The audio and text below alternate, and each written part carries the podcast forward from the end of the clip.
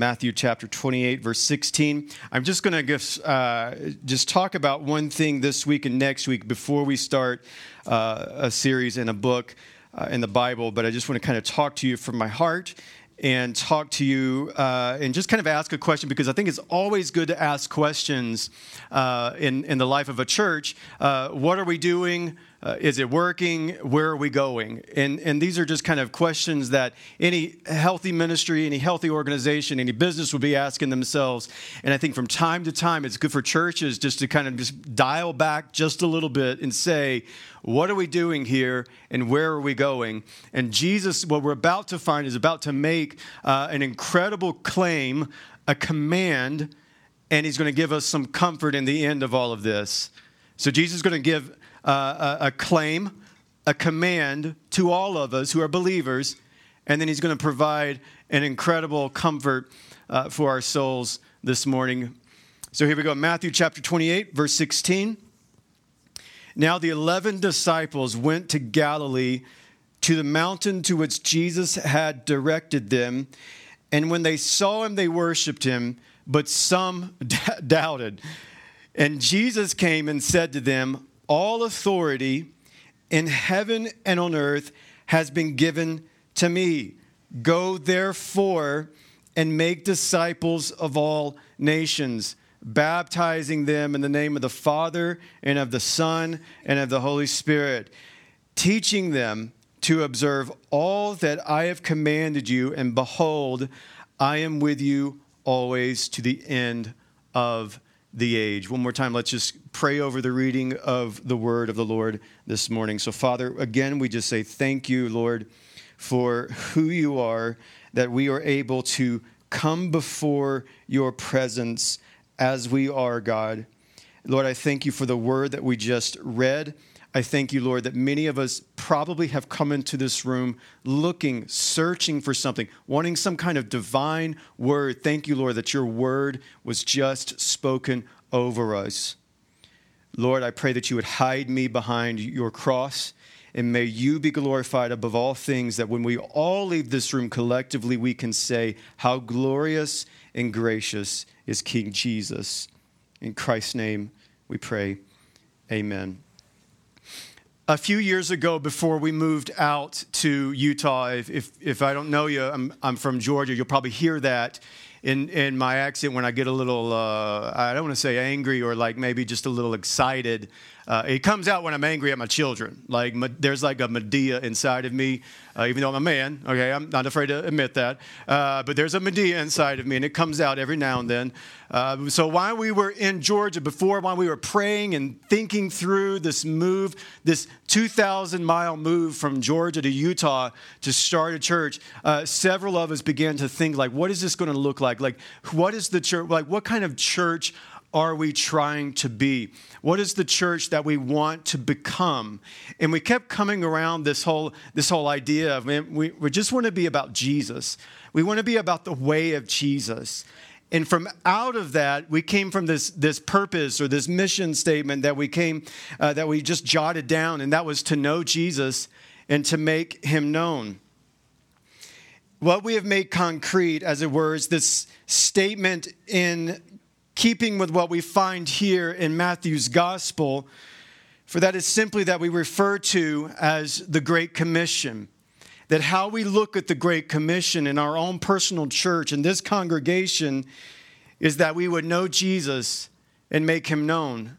In this commission as we would uh, as we would rightly call it as your header would call it the great commission we find that jesus gives us or gives the church their marching orders Jesus gives them uh, this clear mandate, this command for them to go. The authority that Jesus has, that now we are instilled upon by the Holy Spirit, we are now commanded to go, to know Jesus and to make him known. Now, this is not some command in the Bible that you just kind of happenstance on, like you just go, oh, I didn't know this was in there. No, this is like found in at the end of every gospel. This is also found at the beginning of Acts.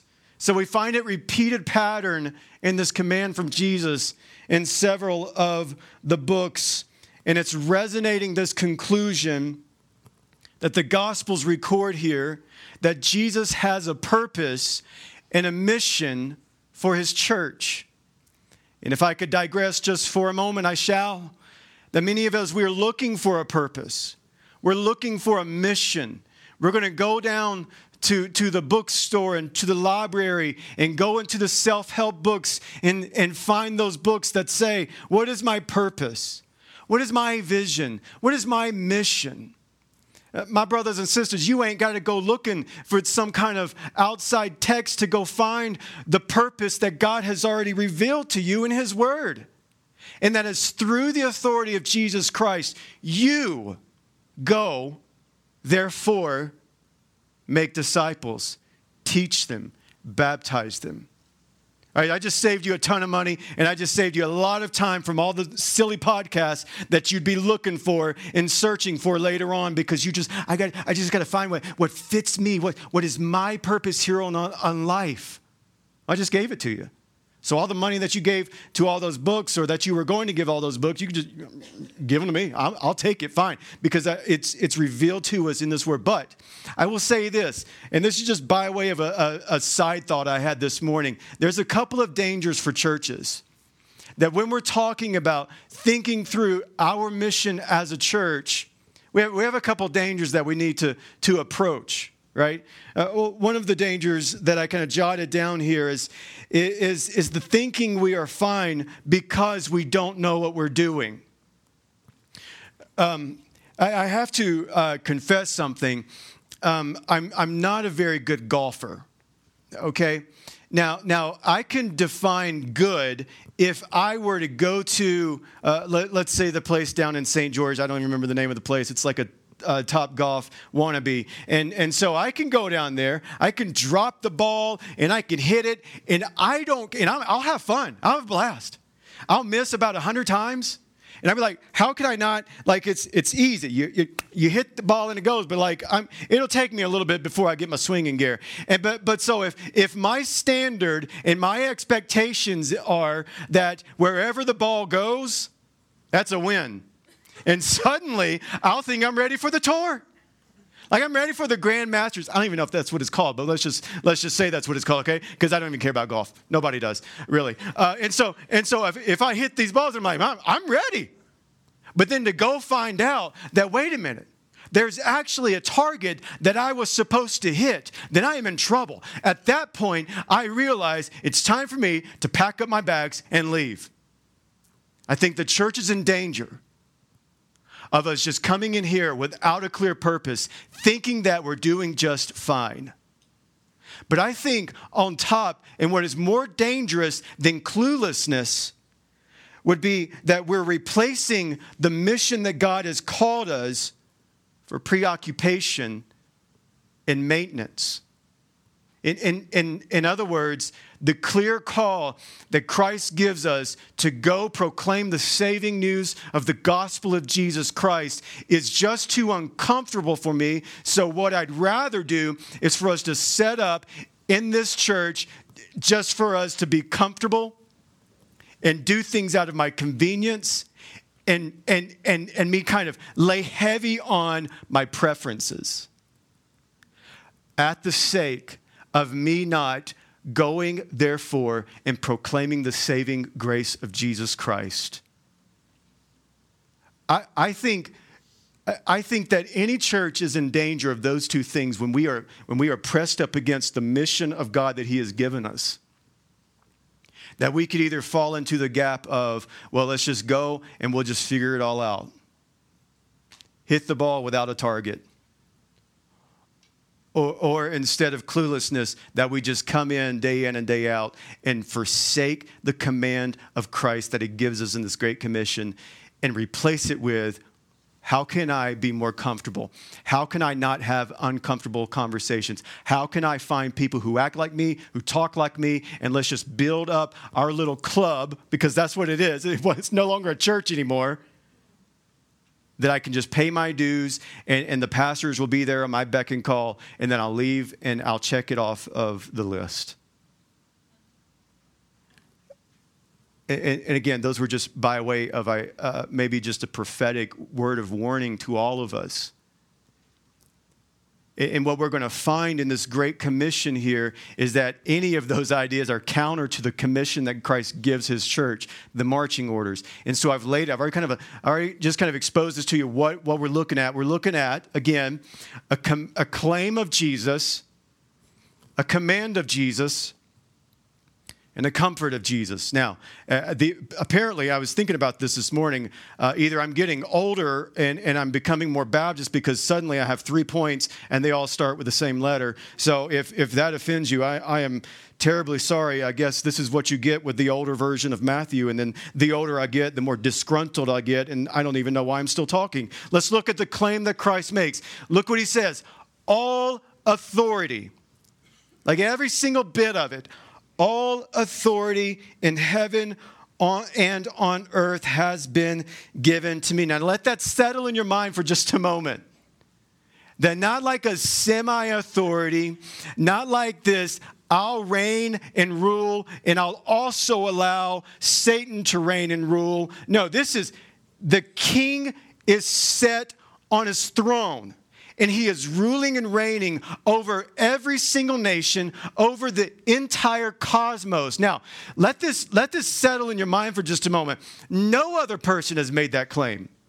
I mean, I, have I've looked at history. I've, I've tried to find other people who would make a claim like this, and I can't find it. Nobody has made a claim that every ounce of authority that is in and outside of the cosmos has been given to Christ Jesus. No one can make that claim.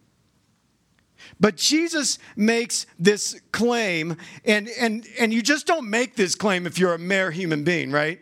Like if you're a married human being, like, like you don't make this claim, you're crazy and you belong in the bin, right? And this is what C.S. Lewis tells us to wrestle with when we think about the, the, who Jesus is, that he's either a liar, lunatic, or he, or he is who he says that he is. So he either has all of the authority or he's a liar or a lunatic. And I'll just let you wrestle with that on your own time. But Jesus makes this claim that all authority, all authority, and, and people, this gospel says that they're in amazement, and, and even some are doubting as Jesus is speaking.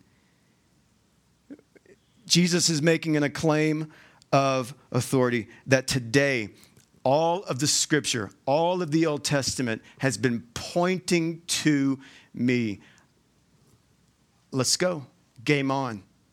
It's time to move that all of what the Old Testament has been writing and what's been prophesied about, it is game on. Jesus says, It's all been pointing to me, it's all about me.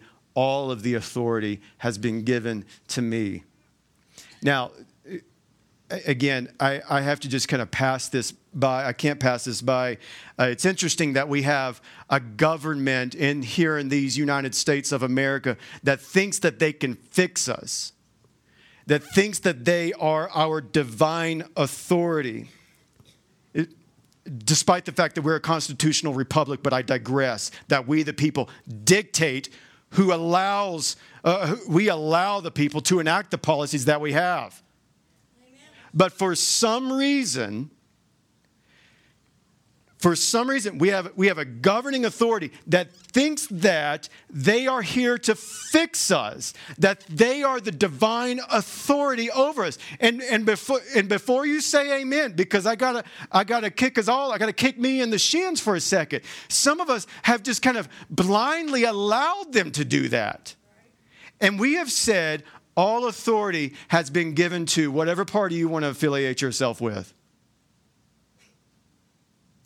That, that whatever king that is on this earth, I'll give my, I, will allow them to be the divine authority. And we have ascribed to this, uh, this belief that, that whether we, we think that all the authority has been given to, and we have, we have just kind of bowed our knee to any political system, any political party, any governing authority. And to some of us, we just kind of blindly just allow them, well, they're our authority. Listen, there is no king, there is no government that has been ever established that can ever say they have the divine authority that would demand us to bow our knee to. Jesus said, All authority has been given unto him, not to a king, not to a president, not to a prophet, but to him and him alone. And he does not share that authority with anybody. All authority has been given to Christ. Now, this is a claim that you have to wrestle with on your own time. That all authority has been given to Christ. Now, we, we see this claim. It is a claim that only a divine one can give, but we also see the command that the divine one gives to us. And Jesus came and said to them, again, I got to repeat this all authority in heaven has been given to me. What's the next word? Go, therefore. Notice the therefore that's in there because it's the authority of Jesus that gives us the responsibility to evangelize. It's the authority of Jesus Christ and his claim that gives us that authority, that, um, that power to, to then go out and proclaim the good news of Christ. All authority in heaven and on earth has been given to me now you go. You go. You go and tell the world. Tell the world of his saving grace. Tell the crooked, messed up, bent up people that Christ has come to save them and to redeem them. And he comes and he comes in and he speaks to each of us because because this is the MO of God, that God loves to save people. And so then, the authority that Christ has given to us gives us this command then to go. Why? Because it's the church. The church is the ones who are, who are heralding the good news of the gospel of Jesus Christ, proclaiming salvation to sinners. Therefore, you go, you tell, tell the world. And there's a bit of logic in this that we have to kind of come to a little bit, don't we? And it's a question, and it kind of helps us uh, to answer some of the questions that are inevitably going to be put forth before us. Well, and some of the questions they kind of come out a, a little bit like this What right do you think you have to go into nations and interfere with their religion or another culture? What right do you have to educate children, the next generation? What right do you have to, to speak to the children of this generation? What right do you have to stand up against godless governments, against godless policies and agendas? What right do you have? And I'll tell you, the answer is, and, and the only answer is, that the right that I have is because I am in the service of the one who has all of the authority. Why would you do this? Someone would say. Why would you go to, to our government? Why would you go and speak out against evil agendas? Why would you go and speak out uh, for the voiceless? Well, the answer is because I, it, well, the answer is not because I feel an urge in my, my belly. The answer isn't that I feel guilty. It's because of the consequence of who Jesus is, and that if he has all the authority, then I must listen to the command that He has given me. And the command is inevitable for every single one of us to go. Go to the nations and proclaim that Jesus is ruling and reigning and He saves sinners. That's, that's what we have to, to come again or come to wrestle with this morning. Because if Jesus is going to reign everywhere, how is that going to happen? It's going to happen, and I'll tell you how it's going to happen because you're also so giddy to, to wait for the answer. How's he going to reign over, over all nations? But through a church who is fearlessly proclaiming there is only one king, and his name is Jesus. Isn't that what, what Paul would go on to say in Philippians? That at the name of Jesus, every knee will bow, every tongue confess. Y'all, he wasn't talking to a church, just a church. He was writing a letter that he knew would get to Caesar. It's going to take some gutsy proclamation from some people who understand that there is an authority that is above all things. And if he has that authority, then I must submit to his command for me in my life, and that is to go. Now, notice just a few things from this, this command that he tells us go therefore and do what? You, you make disciples. What does that mean? It means to bring people to Jesus so that they might be converted. It means to bring people to Jesus so that they might be converted. It does not mean, and y'all, I've, i say this quite often, and I know I get, I, I, I, understand that this is a difficult one to come to, uh, especially to, to those who are in the camp of introvertedness. I may appear to be extrovertedness, but I think I have a dual personality, okay? You can think I'm crazy. I don't care. I am crazy. There are times when I am extroverted, but then there are times that I am introverted. And this one shocks the introvertedness one of me. That notice the claim is not go and try to live your lifestyle out in every orb of society. It's not go and share your ideas with them about religion. It's go to them and share Jesus with them in such a way to make them understand that they're at a crossroad. And the crossroad is this, and it's simply, it's simply this. That they either that they either submit to Jesus and who he is, or that they reject Jesus for all he's done for them. That's the command that we're given here. It's a command that we are to go. You, you got to realize, like, there are people around you that have burdens, right? And if you didn't realize that, I'm, I'm here to help you out this morning. Folks got burdens on them.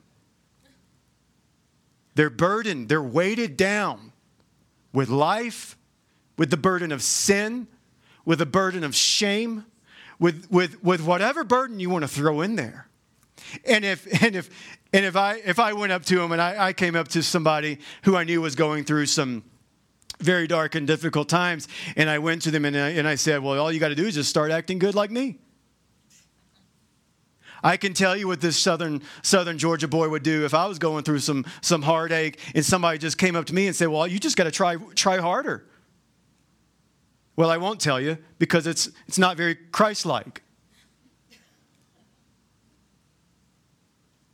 Christ like. And, it is, and it's also just like it's just like the idea of, of if if there is a an outbreak of disease and you had the cure, but you're like, you know what? I think if they just continue to try to get better on their own, and I just keep this cure to myself,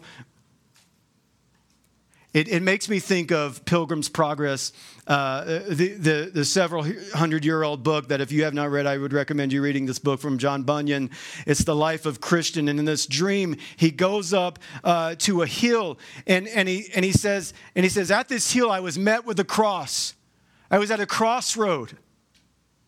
And suddenly, when I met the cross, my burden, this backpack, as, as we have been reading about, as you, as you read on and you, you find that, that Christian has this burden and this, this big weight on his back. But when he meets the cross of Christ, the burden comes down and it rolls down the hill where it is swallowed up in a tomb.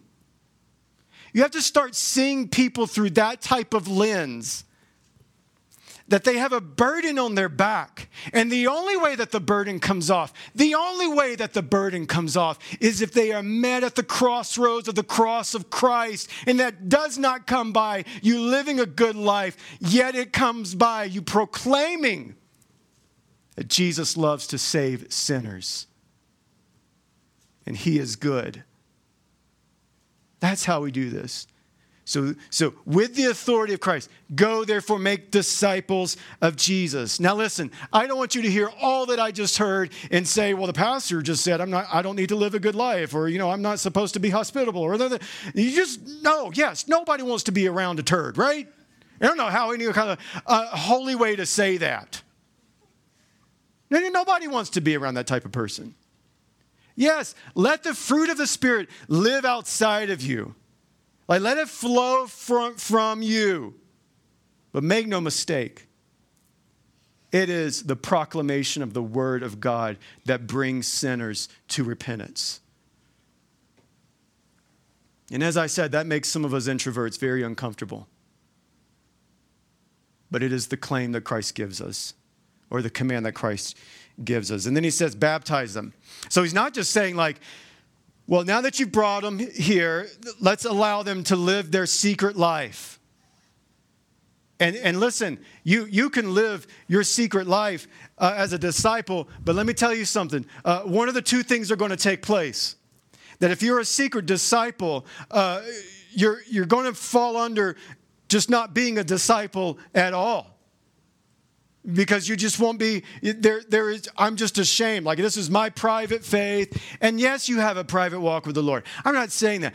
I'm saying that there is nowhere in scripture where we are to just live our lives on some secluded island and so Jesus says, we won't have none of it. If they come to me, they can they repent of their sins, come to me, then let's go get baptized. Why? Because baptism is the external expression of what Christ has given to them or what's already happened to them. And then he says, teach them.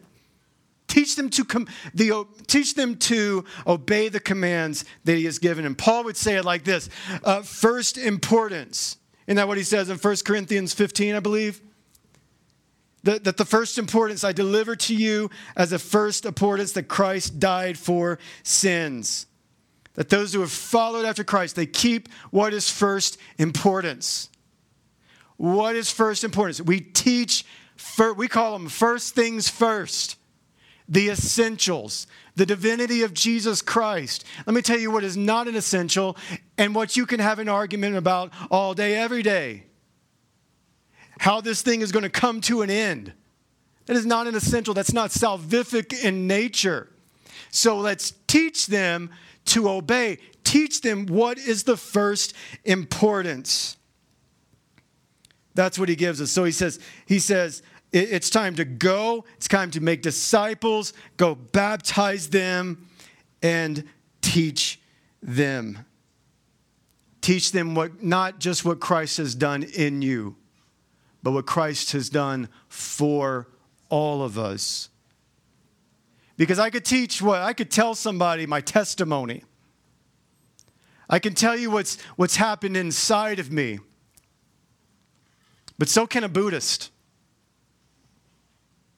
So can, um, I mean, you insert the blank uh, with any religion. They can tell you they had some kind of experience they can tell you that, man, I had this, this burning sensation and I just, I just knew it. Like I felt it. I, I, I came to tears. I had this emotional moment. Like any religion will tell you that. So we're not just to say, just go share your testimony, which is what Christ has done in us, which you ought to do, but you cannot end there. You have to make the claim of what Christ has done for all of us. And what is that? I'm so glad you asked that Christ came to save sinners. I, and look, I, I get it. That is language that some of us are just not comfortable with. I got to go tell them they're a sinner. Like we sang a song that was talking about the blood. What is this church? Like they're going to go to start start getting garlic out next and and and and getting cross out to identify who's the one sucking the blood. Like what is this language? Like, I get it. If you're new to faith, like some of this stuff is interesting. Sinner? I'm a sinner? Yeah, and you need to be reconciled to God. the only way out of the predicament that you find yourself in is not becoming a better version of yourself or to fix different places in your life that you think you need to be fixed. It's becoming a new creation. How is that? You turn to Christ you come to that, that hill like Christian does in Pilgrim's Progress. And at the crossroad, you're presented the cross of Christ, and then you lay your burdens down at his feet, and you watch your burdens and your shame and your past and your sin roll down and be swallowed up in the tomb. That's what Christ has called us into. And then lastly, he gives us this, this comfort here because I, I got to be honest with you. Like, like all of this seems like it's almost terrifying. Fearful is what the Bible would call some of these disciples. They go up and they lock the doors after this, right? Go in the upper room, let's lock the doors. I, man, I don't know what to do with this stuff that Jesus just said. That he's got all authority, that everything is going to bow to his feet, and that I've got to, I, I, I have to do something. Like we are the disciples so many times. Like we hear this, we want to go into back into our house and say, I will never step foot back in that church because that church expects me to do something, and I've got to go proclaim the good news of Jesus. Let me go back into the comfort of my life and lock my door and be a, I don't want to be a part of them, them weird folks up in that movie theater. And that that's what they do. But look what Jesus tells them. He says, It's okay because I will be with you until the end of the age. I don't know when the end of the age is, but I got a promise for you. You don't either. But until that time comes, we have a comforter that behold, he is with us. Isn't it interesting, though, how Matthew's gospel begins? He appears to, uh, the messenger of the Lord appears to Mary, and what does he say to her? You're going to conceive a child. And what does he say? You're going to name her what? Emmanuel. God with us. The Gospel of Matthew begins with Emmanuel, God with us, and the Gospel ends with Emmanuel, God with us, that I will be with you until the end of the age. God with us. Wasn't that what was prophesied in the Old Testament? That God will come down with you, Emmanuel, God with us bit of a bit of a doctrine of a bit of a Trinitarian doctrine for us this morning. God, God comes down. God comes down, Emmanuel, God with us. But, but who ascended on his believers to bring them the comfort? Well, the Holy Spirit. Well, now we have this conundrum here. Well, well, who is God then? God in one, one God in three persons. You could finish the lyric on your own time. Blessed. Tra- See, now it's stuck in your head. One God in three persons. God says, I will come down, Emmanuel, God with you. The messenger of the Lord comes to Mary in Matthew chapter 1 You'll have a son and you'll call him Emmanuel. Jesus says at the end of his gospel, I'm going to be with you, Emmanuel. Holy Spirit comes down as the comforter. God with us. We, I need to stop because I think my time is almost up here, but just a couple of thoughts. This is an opportunity this morning for, for us to refocus, for us to just step back and say, what are we doing? Why are we doing it? It's, it's, a, it's, a, it's a good question of realignment. I, and I, I think of maybe it's a, a, spiritual chiropractor coming up in here and cracking your bones to get you realigned. I'll never do that. The, the physical realignment. I'm not, I'm not doing that anymore. I did it one time and knocked my hip out of joint, and ever since then, I'm like an 80 year old man walking around with hip out of joint. That has nothing to do with anything, but this is a spiritual.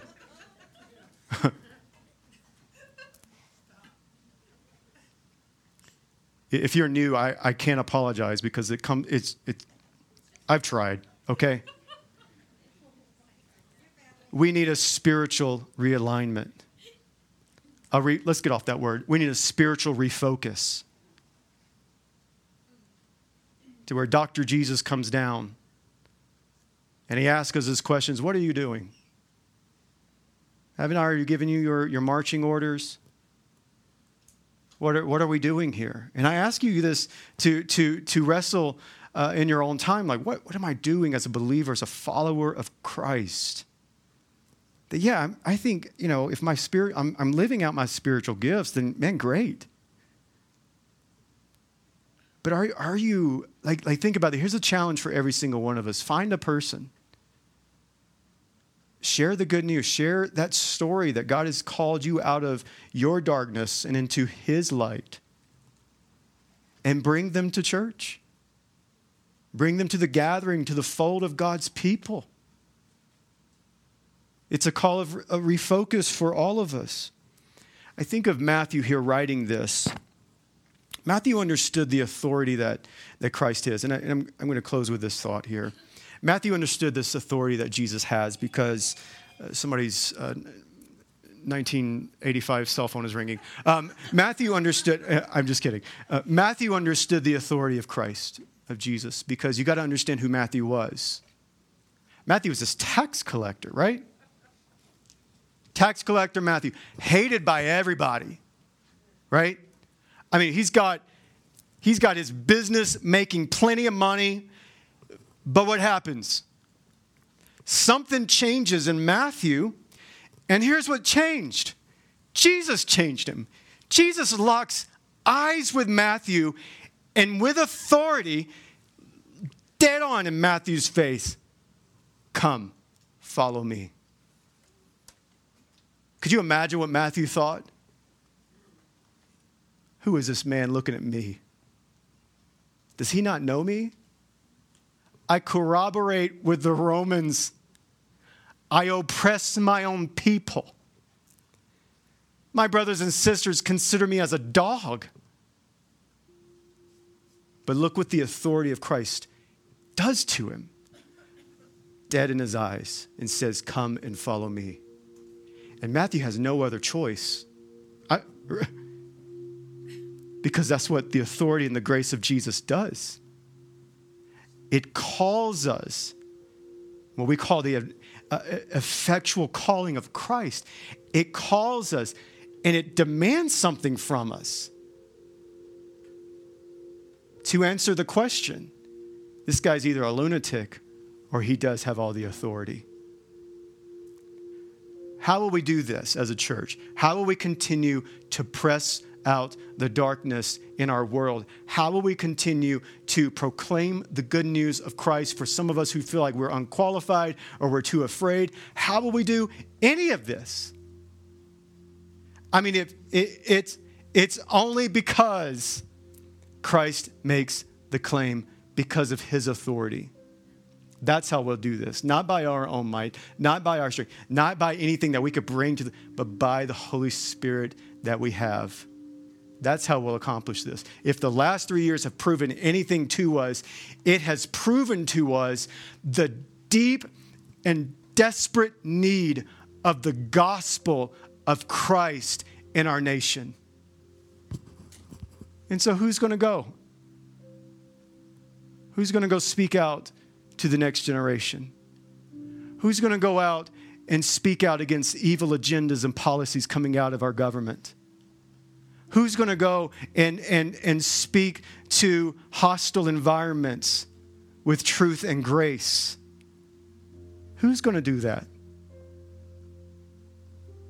That's, that's the call. Who's going to go? And will you go?